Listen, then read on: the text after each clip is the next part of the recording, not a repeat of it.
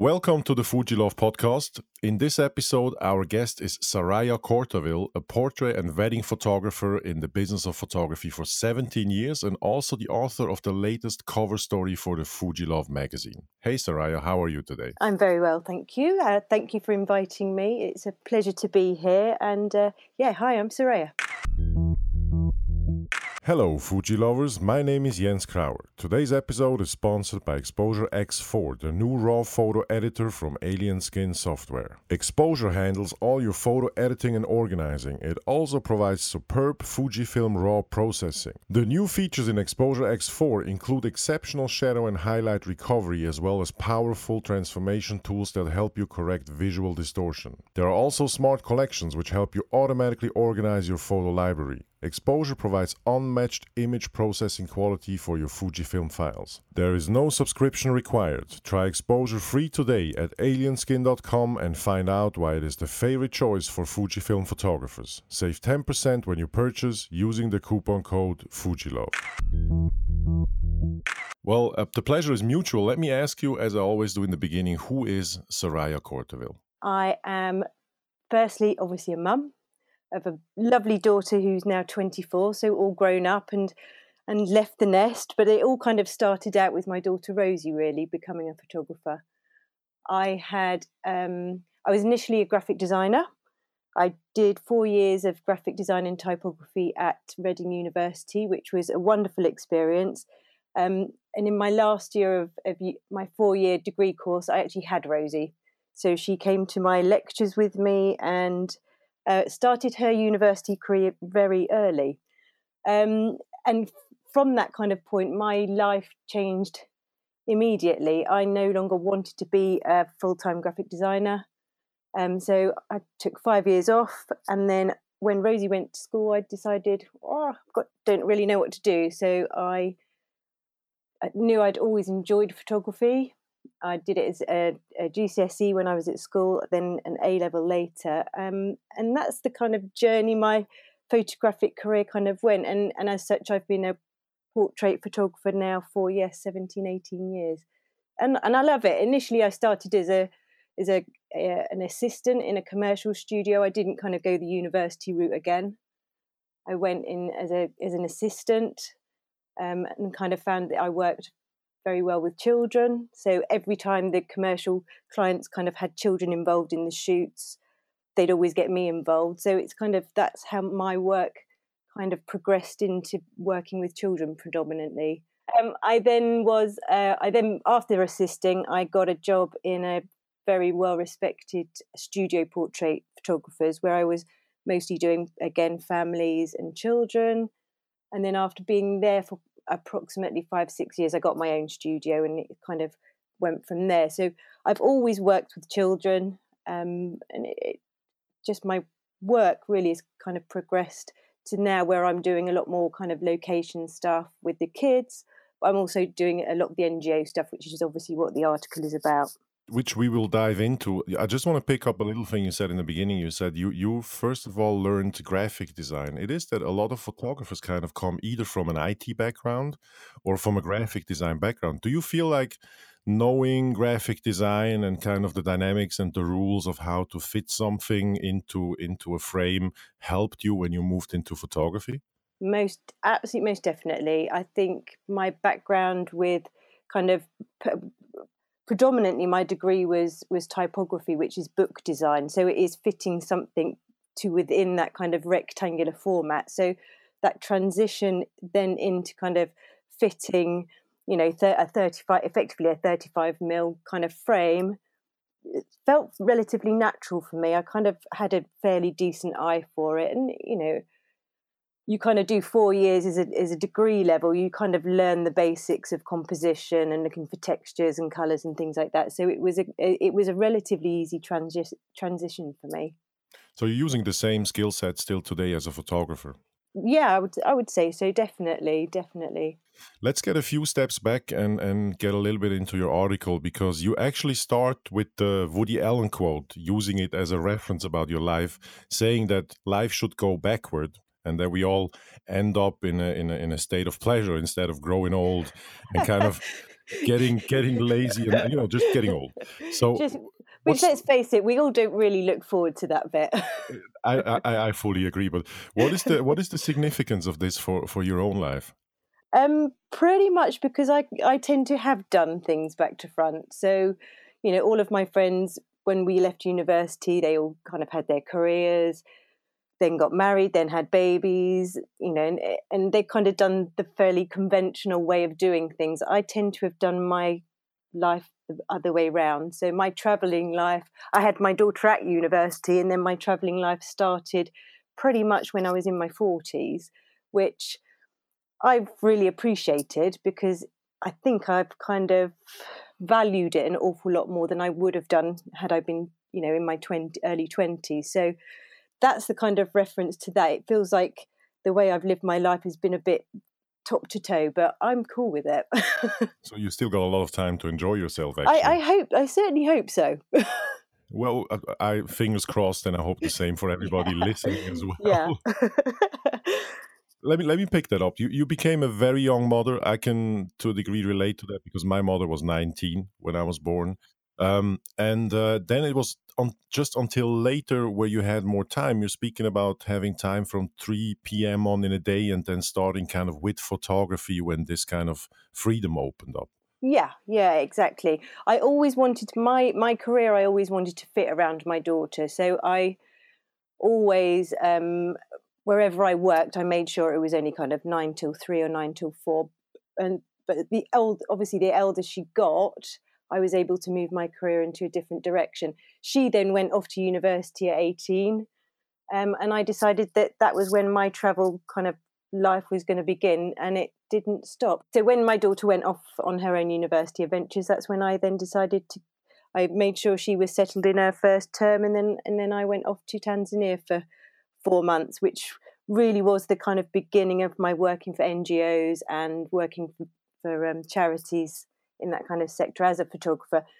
And within that as well, I kind of wanted to push my own work at home. I felt I was becoming relatively stagnant. I'd worked in a studio environment for, at this time, about 10 years. And I think my work was getting fairly samey. I mean, I knew my studio really very well and it was a really comfortable space for me but as a creative i wanted to do something different and push my work into a different direction. And and for me actually leaving that environment completely was the best way to do it. So i decided just to shut my studio down and go away for 4 months and kind of almost regroup and figure out really where i wanted my career to go but it's quite a change to go from uh, photographing children into that kind of NGO work. And also, I read into your article, you were not primarily hired as a photographer, but then photography became a part of it, or how how did that? Well, go? you are originally when you work in in the NGO sector, they will employ you. Well, not employ you. They will. Um, they kind of get you on board as a project manager um, but with the specific role as a photographer. So I did go over as a photographer, and there were two of us. Um, there was a photographer and a writer. So we were effectively a, a, communications team, and we would go around to different project sites and basically report on what the projects, what was happening with the, progress of the projects, what the volunteers were doing, um, how they were engaging with the communities, and we would kind of have to um, write stories to send to um, send back home, send to the volunteers' parents, and in that way we would get more funding and more interest in what the volunteers are actually doing in these specific countries. So we had a, a, a specific role, but we were also sent out as project managers and not as parents, but as kind of um, carers, really, because we, we were looking after an awful lot of volunteers, and the volunteers that we um, took out with us were, I think, in the first project I worked in, there was 70 or 80 uh, 17 to 24 year olds. So there's quite a lot of them to deal with. And you can imagine at that age, they want to get into some trouble. so, yeah, we, we were kind of uh, keepers, if you like. But most of them were amazing. And half of them were Tanzanian when we went to Tanzania, and half of them were either UK or rest of the world. So it was it was a, a balancing act of kind of dealing with a wide variety of cultures and personalities and uh, and we were living in very basic conditions. So it was re- really kind of getting people's expectations of of what we were having to deal with. You know most of the time we're camping or they're in um, homestays and in their environments can be really quite challenging. So as adults we'd be there to reassure them and you know an ear to ear to listen if they if they were feeling like like a, a lot of them got homesick in the first kind of first one or two weeks. So it was just for us to be there to kind of a support network really. I think that's incredibly uh, important work but let me just one step before we dive into tanzania and also your kind of wow moment you had there if if I'm a, a, photographer today and I'm interested in in photographing for an NGO or to do something good with my camera, as you did this and you you purposely looked for an opportunity, how did you go about that? How did you find your assignment? Well, I kind of uh, ironically, I was actually looking for something for my daughter to do in a gap year. And I kind of stumbled across it myself and thought, do you know what? Actually, I would quite like to do this. Um, she decided to do another A level, so stayed at home anyway. Um, but yeah, I I was kind of googling volunteer positions and, and things like that, and and Raleigh International came up. I was looking at the older um, section for volunteering, and they they were looking for a communications team. Um, so I applied to them. I sent off a portfolio of some of my work that I'd taken in India a couple of years back on holiday and because I've always been interested in people, most of my work, whether it be kind of as a hobbyist or as a professional, is always dealing with people because that's the kind of uh, area that I love and I get so much from from my photography. Um, so yeah, I sent off a portfolio. They said, "Lovely, we love working with portrait photographers because ultimately what they want us to do is tell stories of the communities that they're in." Um, so yeah, I just they gave me a, a, list of countries that I could choose to go to, and I had never really been to to Africa. I've been to Egypt and Tunisia, but not to what I would call really proper Africa. And so Tanzania became my first trip. So you also talk about it in the article. Once you arrived in Tanzania, you had this moment when you realized how privileged you were to be there and also to be a part of something meaningful tell us about what was the emotion, what happened that moment. Well, I think I had a lot, uh, if I'm honest. It, it was so different and far, so far out of my comfort zone. I mean, before I went, I was seriously so nervous. I kind of thought, my God, what have I let myself in for? I this is just so far removed from my normal life. You know, we we were camping. There's no toilets. You're showering out of a bucket. You're dealing with cultures and people that you have never dealt with before. And it's, it is just so kind of far removed from what I normally would do that I was really, really nervous. But once I got out there and you realize that everybody the world over, you know, there are good people and bad people everywhere, but inherently, I think 99.999% of people are really, really lovely and the welcome that we got out there and the sheer beauty of the country was just incredible. And a lot of times I would wake up and, you know, we were in a, I think one of the first times I woke up and we were on a campsite in a, in a school, kind of in their back, back playing field where we were building a, um, or the volunteers were building a um, kitchen so that the kids wouldn't go home at lunchtime because generally they wouldn't return but we were camping in their back um, playground, and I woke up at kind of five o'clock in the morning, as we generally did, because there was nothing to do in the evening. So we were all in bed by six because it was pitch black. Um, so yeah, we're generally up at five in the morning, and you kind of I stood outside my tent and thought, my God, I must be the luckiest person alive because the scene was just incredible, and I just stood there and just took it in. And then I got my camera out but it, it, is I I had that moment a lot of times where I just thought, my God, and we were in so far remote places. Most people, when they go to Tanzania, will go to Zanzibar or they'll go to Ngorongoro, and they'll do the kind of big reserves and and big beaches and things like this. But where we were, I mean, the villages were villagers were literally they'd never seen a white person before. So they're kind of pinching our skin. They've never seen straight hair.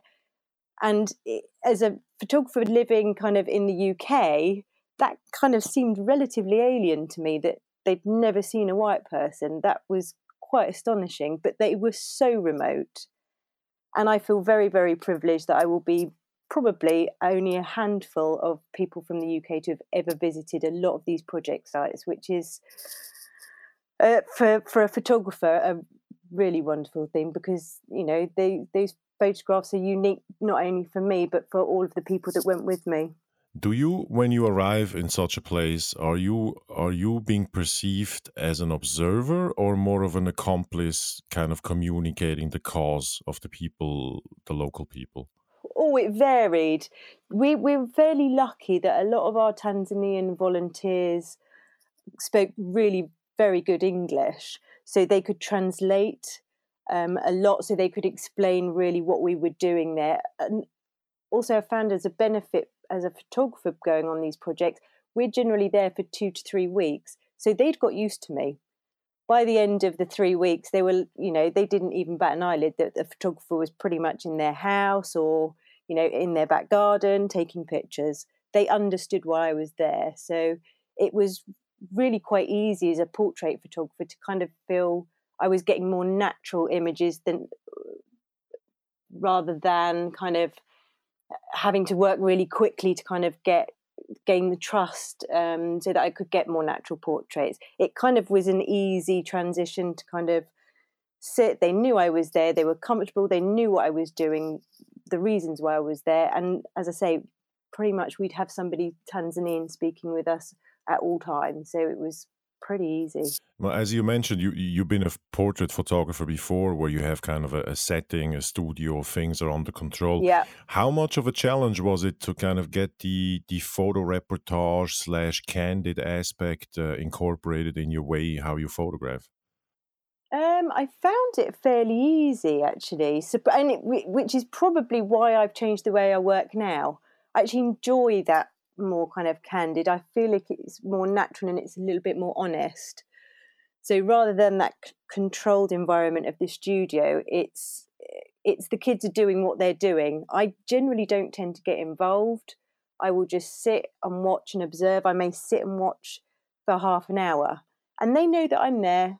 And I kind of, you know, just every now and again, I'll try and anticipate a scene, or I will um, if there's a story to be told, I'll, I'll see if I can work that in. If I can see really good, nice light, I will, you know, maneuver myself so that whoever I'm taking the images of is, is is aware that I'm there, but I'm not getting involved. So I try and keep them as naturally in their kind of environment and me not getting too much involved. And that's really the way I kind of work now with my portraits here. So it's kind of made my work with my kids' portraiture change as well, which is really nice because I think I needed that change, which was good. It's very interesting. Me as a street photographer, I'm a, I'm a super fan of the candid approach uh, in general for photography. And I, I, recently talked to Kevin Mullins, and he's. I heard that talk actually. It was very not very good. I appreciate that. Thank you. But it's the same thing. I see more and more photographers who kind of make emotional work approaching or incorporating the, the candid into into their photography. And now you even took it back. Now, if you if you compare what you did before in the studio and now what you do with the NGOs, does this give you a sense of purpose? And would you ever go back to go 100% studio? I, I do do the odd freelance day for a couple of friends who I do studio work with, and I enjoy it, but I certainly couldn't go back full time to doing it. It's too controlled and it's too contrived. I love that freedom of being outside I love the fact that you never know what the light's going to be like. You don't know what the people are going to be like. There, there's so many kind of uh, unknowns that you have to deal with. I think it challenges me more mentally to be outside and creatively. That's better for me. I think the studio environment environment was a little bit too, yeah, controlled. Do you feel when you do this kind of work because you are the communicator for the NGO at the end of the day. Does it give you a sense of purpose and does it matter for you?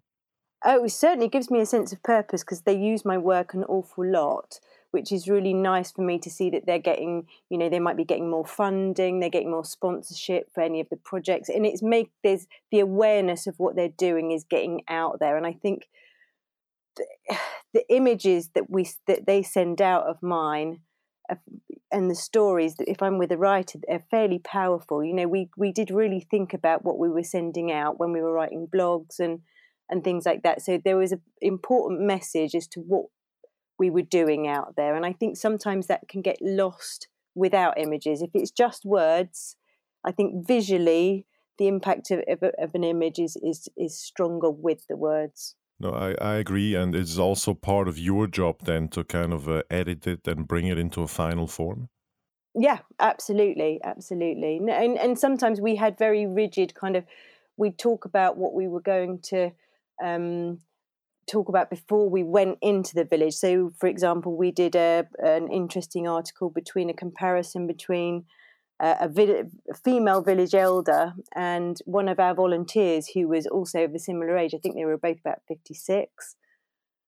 And it was a comparison of their lives, we, and we did it uh, specifically for International Women's Day. And the photographs that came with that were initially quite difficult to take image. The, the lady was quite difficult to take images of because she was very wary of me taking uh, taking pictures. She wasn't sure. I think it was an age thing.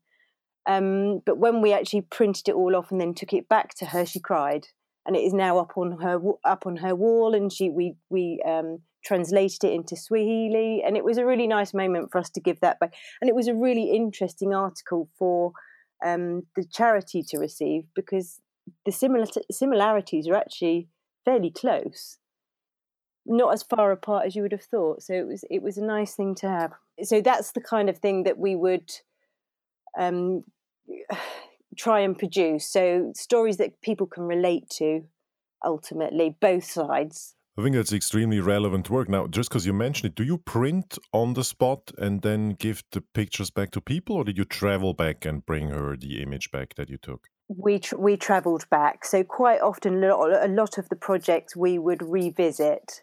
So we would go and initially introduce ourselves, and then because ultimately some of these places don't have much electricity, you can't get internet, and obviously as a communications team, we need to communicate with people.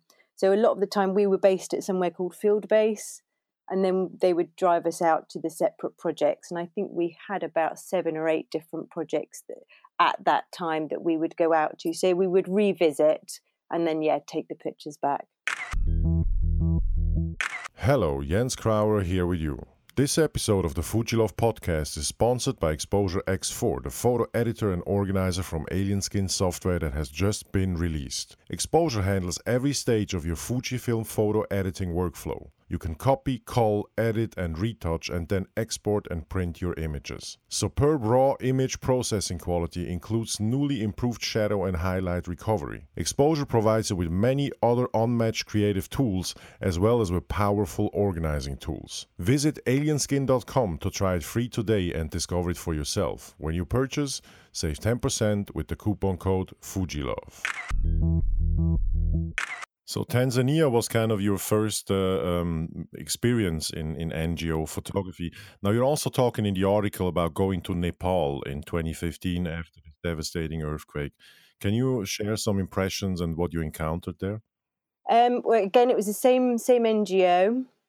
Uh, they'd seen my work from Tanzania and needed um, somebody who was going to do the job properly in Nepal because it was their first first new cycle in a new country. They'd only just opened up in Nepal because of the earthquake, and they needed to really get some images out there, and they needed to be fairly sure that they were going to get them. So, because they knew that I'd been on a NGO thing before with them, they knew that I knew what to do. So they sent me out there. Um, it was very, very different from Tanzania absolutely stunning again, kind of visually. And the people are without a doubt some of the nicest I've I've really ever met. And considering what they've been through, um, it really is an incredible place to go. And I would encourage anybody to go out and visit.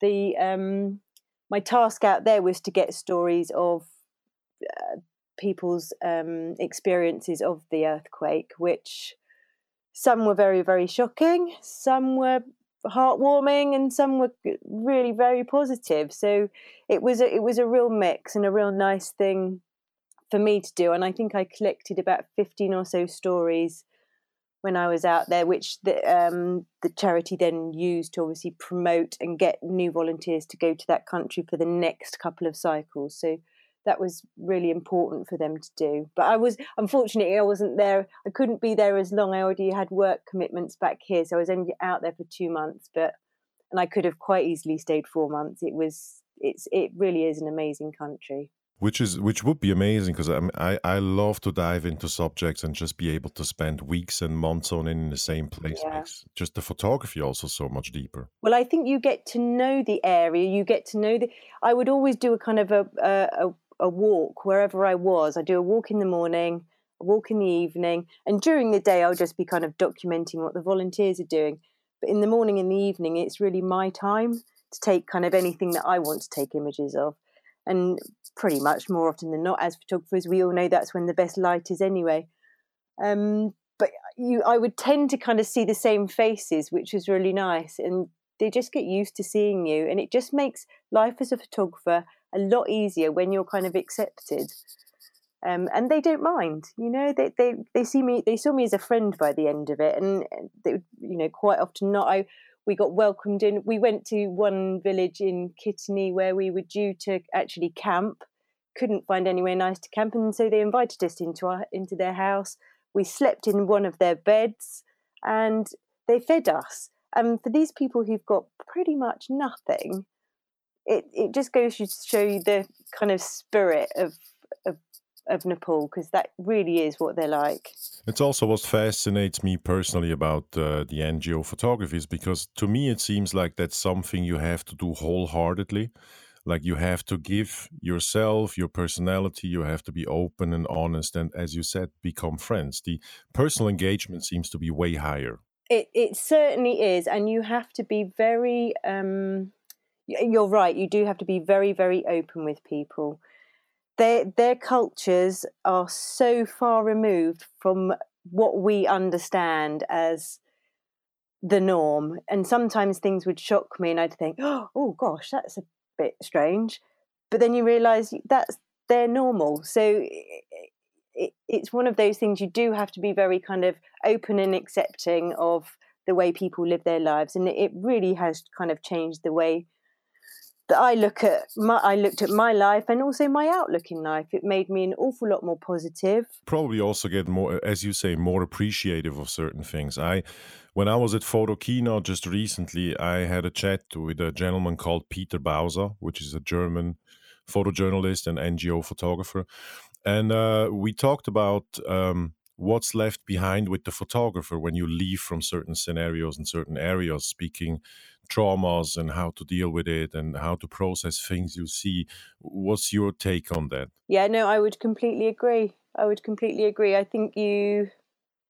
Oh well, I, I mean, I, I've taken away so much from being in these places, and and it's it's been a complete change to my life, a complete change to my life, and yeah, I would. Yeah, I would completely agree. Have you seen things that have either haunted you or that you had to kind of process when you were back home? Yeah, there's a couple of stories that I've told. We once um, saw a lady getting beaten up at the side of the road when we were in Tanzania, and as a woman, I said to my driver, who was a big guy, and I think I was with another couple of guys, I said, "Surely we can't drive past this. This is just disgraceful." You know i it made my heart drop to see somebody that happening to somebody and no they said no that's our culture. That lady won't feel like she's loved unless she's her husband's beating her up. And to me i kind of think how does that even commute in my compute in my head that that's a reality for somebody? But they said, no, if you get involved, Saraya, you are going to get beaten up, and we're not allowing that to happen. So they were protecting me, but the frustration to see something like that, it, it, it astounds me. And, you know, there's certain other stories. Um, again, I'm trying to think of another one. Most of the really bad ones are in Tanzania, and they unfortunately do involve women being mistreated. And yeah, that that I found quite shocking. That I really did find quite shocking. But luckily, where the, the thing that I found being out in Tanzania with the inter- introduction of the internet, they're young people who we were working with were realizing that that kind of behavior was wrong. So you kind of hope that the kind of next generation, hopefully, we've influenced a few, and it then spreads. And with the internet, they get more information, and and hopefully, things like that in the future won't happen. But currently, unfortunately, it is. Yeah, there's many places where another one or two generations will be needed to, I don't know, to to get rid, uh, quote quote, of of certain things that, uh, yeah, that are not to be accepted anywhere else around. No, absolutely. Well, they told me that if I had got in Tanzania, they told me that if I'd been because I'm I'm a single mum, and they said to me if I had been pregnant, then when so when Rosie was born, I would have been just shunned from the village and hoped that I'd been eaten with along with my baby, which was again quite shocking. but uh, luckily, that has now changed. And if you have single mothers now in Tanzania, they are looked after. So that has changed. So hopefully, things are progressing. It's great to hear because also with that photography, uh, we're trying to bring hope and, and, and awareness to certain things. So it's it's uh, it's always good to shine light on, on that. That's important work for photographers. Let me ask you, uh, this year or coming up, what are your next uh, what are your next locations that you're going to? What are your next projects? I have no idea at the moment. So if anybody's got any ideas, now I am I am thinking in the new year I may head to India, but I'm not too sure. That's not set in stone yet because I'm currently selling a house, and we all know what a pain in the ass that is. so yeah, um, but yeah, um, I've, and I've definitely got another Nepal trip next year. So for that then but that's for a separate ngo that's for the gurkha welfare trust. So i do that yearly. So i've got that next november. So that's definitely set in stone. But yeah i've, I've got a little bit of a gap. I normally like to go away when my my quieter months are kind of january to march. So i'm hoping to head off somewhere nice and warm so if anybody out there has a good cause for Saraya, please don't yes, hesitate please. to contact her. yes, please, please. And and it's it needs can to, can be anywhere, can be absolutely anywhere. I I'm, I'm, trying to fill up a passport, and I've got two years to do it. So uh, that's my aim. I've got I've only got three pages left, so I'm doing okay. Yeah, I know the feeling. I have a similar kind of a, a goal for the next three years. Yeah. It also just feels good to board a plane and get off a plane and kind of have a mission with with your photography. No, absolutely. Uh, and, and it's I do prefer the longer trips. Definitely prefer the long trips. I did a, a Fujifilm um, film with uh, in Marrakesh a couple of weeks ago with the XT3, and we were in and out of Marrakesh in two days, and that was hard work. So yeah, I prefer the longer more relaxed trips. So if anybody's got anything of, of about four months, I'm your girl. Good. before we before we dive into into the gear, um, I just wanted to ask you who who inspires you like either what inspires you or what is on your bookshelf in terms of photographers that you look up to oh gosh you want to see my photography bookshelf it is rammed with pretty much everything i love all images and I think that has kind of come from my graphic design background. So I don't just focus on travel or portraits. I've got books and books and books. Um, so and and I just I'm very image driven, really. So I will take inspiration from anything and, and everything. But people specifically that inspire me, um, just brave ones who kind of go above and beyond and and do brave things because I think kind of doing these trips the other volunteers that I've been with they're the ones that inspire me because it's a it's a it really is something that's unusual and you've do you have really got to take a bit of a leap of faith some people can't cope with it and some people go home um, and it's the ones that kind of stick it out that I have a lot of respect for especially the kids because you know a lot of them have just come out of A levels or GCSEs, and it must be so different for them. But when they come out of it, I see how much they grow, and they are really different people. So, yeah, they're, they're the guys that inspire me because I think uh, there's a lot of people that wouldn't do it, especially at that age. Very well rounded up. I share your admiration for brave people and also brave photographers. Um, as we are on the FujiLove podcast, let's quickly dive into your gear. As you mentioned, you have been doing a promotional movie for Fujifilm with the X-T3. But given that you travel the world and you go to remote places, you go to humid places, sandy places, what's your uh, lonely island setup which you feel like you can deliver on the job? Um, always the X-T2. It is a great little camera. I've got an X-T20 as a backup. Again, a perfect little camera.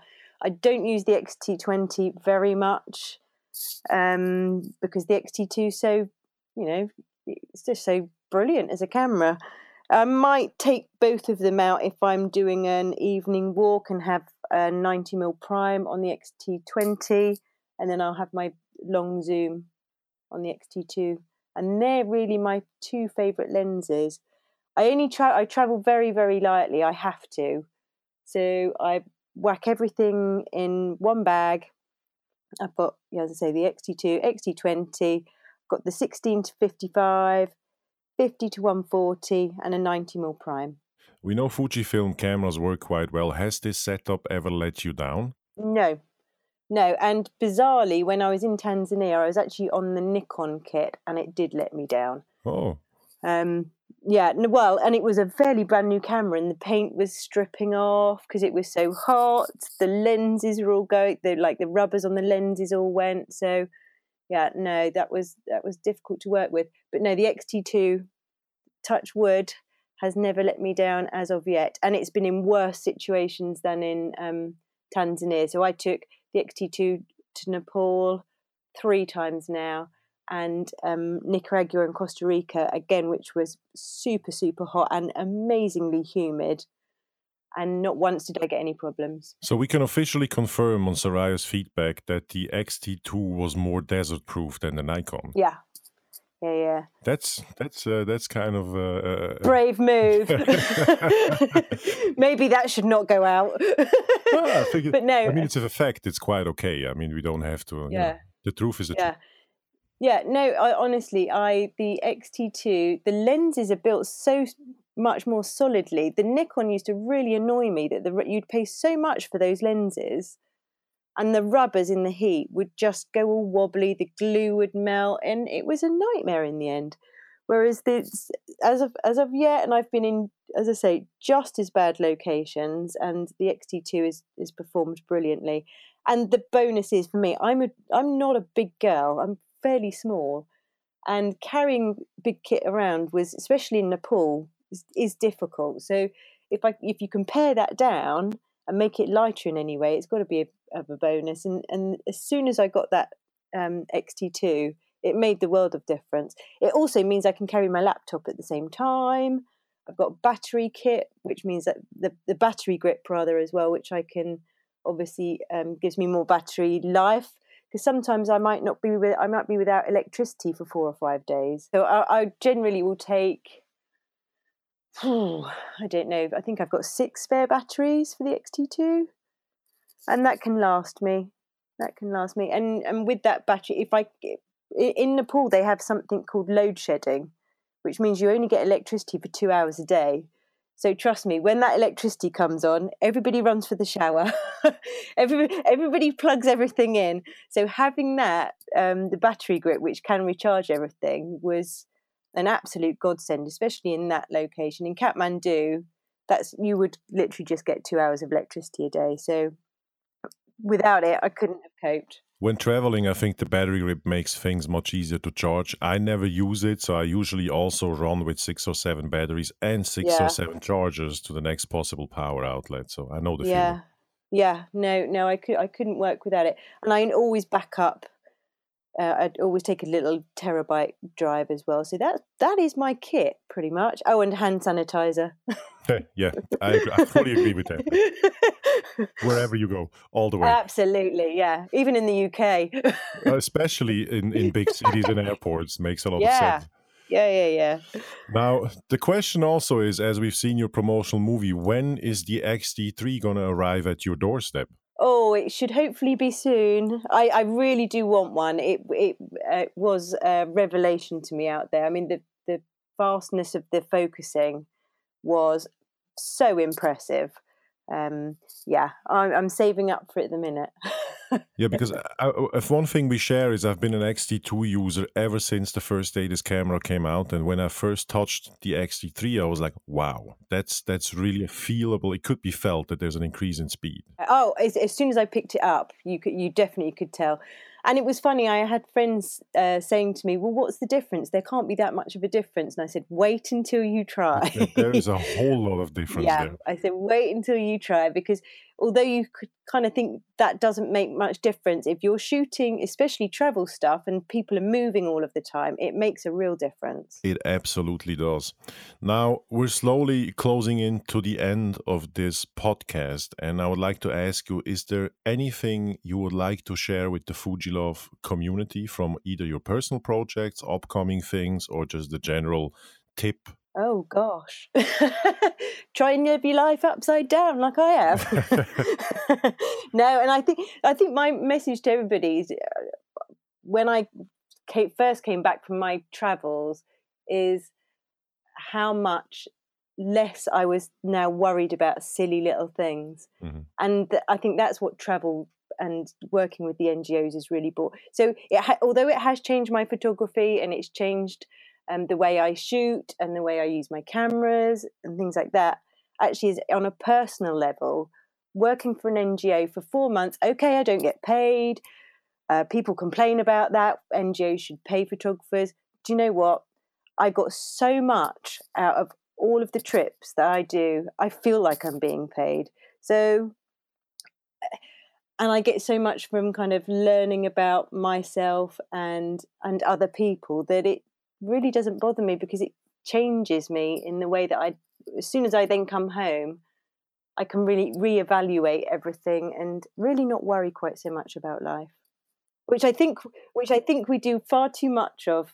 I fully agree. And it might be also breaking news to certain people that sometimes, or maybe even a lot of times, meaningful work is actually not the work that makes you rich. Yeah, no, 100%. It makes you rich in different ways. And it's certainly enriched my life most definitely. I've got friends all over the world now that I stay in contact with. You know, they'll send me messages. I'll find out how the kids are doing in Tanzania. And that's from three or four years ago. And to still feel that important in somebody's life that is thousands and thousands of miles away is actually far more important to me than, you know, worrying about silly little things, you know, somebody cutting me up on the motorway. It really, things like that don't bother me at all anymore.